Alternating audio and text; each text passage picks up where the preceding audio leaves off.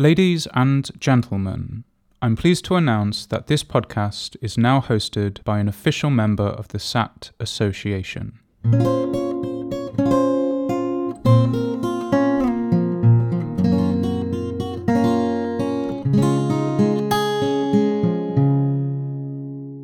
I entered the first lecture of the day feeling well caffeinated and ready for another intriguing lecture about the Boolean satisfiability problem. The topic of this lecture was something called random k-sat, which is where sat problems are randomly generated, with each clause containing k variables. These variables have a 50 50 chance of appearing positively or negatively in the clause. The lecturer had studied the properties of these instances, and it turns out they have a very interesting property. As you add more clauses, there's a sharp threshold where the problem flips from being satisfiable to unsatisfiable. This threshold is roughly when the number of clauses is 4.26 times the number of variables. For problems with more variables, this threshold is steeper. They also compared this with industrial problems rather than randomly generated ones, and these have a totally different signature. Their satisfiability tails off far more gradually in a kind of power law shape. So it's much harder to predict whether one of these instances is satisfiable or not, solely based on the number of variables and clauses it has. The second lecture was about the cutting planes proof system, which came up yesterday.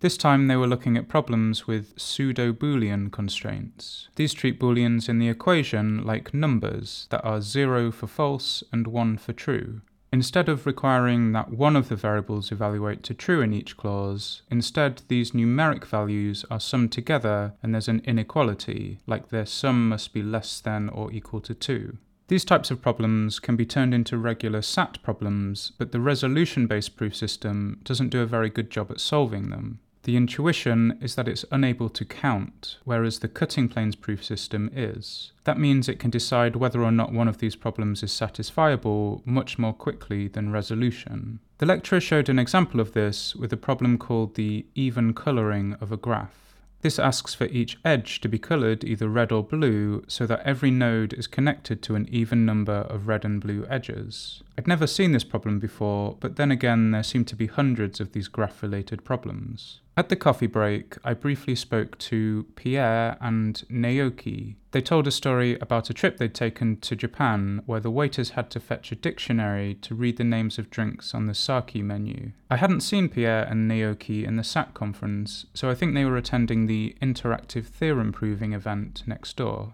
The lecture before lunch was another guest lecture, this time it was given by a mathematician from the University of Texas who'd worked on a problem relating to the colouring of Pythagorean triples. You might have seen a news article about this. They'd managed to show that it's not possible to colour all the integers, red or blue, such that no Pythagorean triple of those integers are the same colour.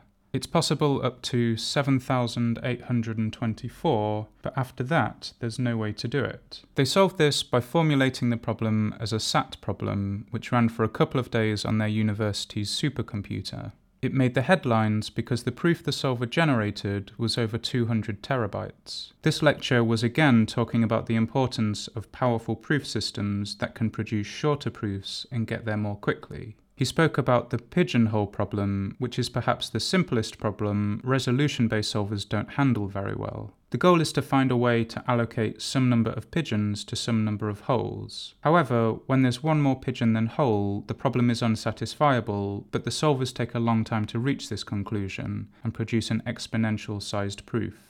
The lecturer had collaborated with Armin Biere, a developer for one of the popular SAT solvers, and added a rule called the positive reduct to its proof system. They showed how this addition meant the solver could prove the unsatisfiability of this problem much faster and with a much smaller proof. Towards the end of this talk, the lecturer also mentioned the Hadwiger Nelson problem, which is to do with colouring the plane. I've also seen a news article about this. Just before lunch, a group photo was taken for everyone attending the SAT conference. We arranged ourselves on the stairs in the atrium of the Blavatnik School of Government. I'm looking forward to this photo appearing on the SAT Association's website. Towards the end of the day, there was another interesting talk, this time about something called minimal unsatisfiability. Again, someone had studied the properties of a specific kind of SAT problem, A problem is minimally unsatisfiable if it requires every one of its clauses to remain unsatisfiable.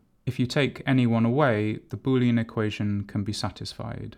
Finally, the day ended with a business meeting. I didn't really know what to expect, as the agenda didn't give a description. This turned out to be a meeting about the SAT Association itself, there was a presentation from the Treasurer who went through the financials for the last year and a discussion about the paper submission process. I was surprised to hear the SAT Association really doesn't have much financial support. They're almost entirely funded by sponsorship money from a small number of companies, and they only have a few thousand pounds in the bank. Most of their money is spent on student travel grants, publishing costs, and awards for the people who write the best papers or the fastest solvers. I thought it was a bit of a shame that there isn't more sponsorship money, but perhaps it's just too niche. I was pleased to hear they're moving to an open access publishing model, partly to save costs, but also to promote more SAT innovation and development. During the business meeting, a sheet was sent round for anyone who'd like to join the SAT Association. Joining the organisation doesn't really have any effect, other than to receive a few newsletters throughout the year, but it's more of an acknowledgement that you support the work the community does and think it's worthwhile. Finally, the meeting ended with an announcement that the next SAT conference will be held in Lisbon, in Portugal, and there was a short presentation about where it's likely to be held. A big selling point, apparently, was the excellent selection of red and white wines in the area. Sounds good to me. Tomorrow is my last day at FLoC, and I'm looking forward to the award ceremony for the SAT conference. I'm staying on an extra night, and I'm hoping to meet some friends tomorrow after the day is over. Until then, thanks for listening.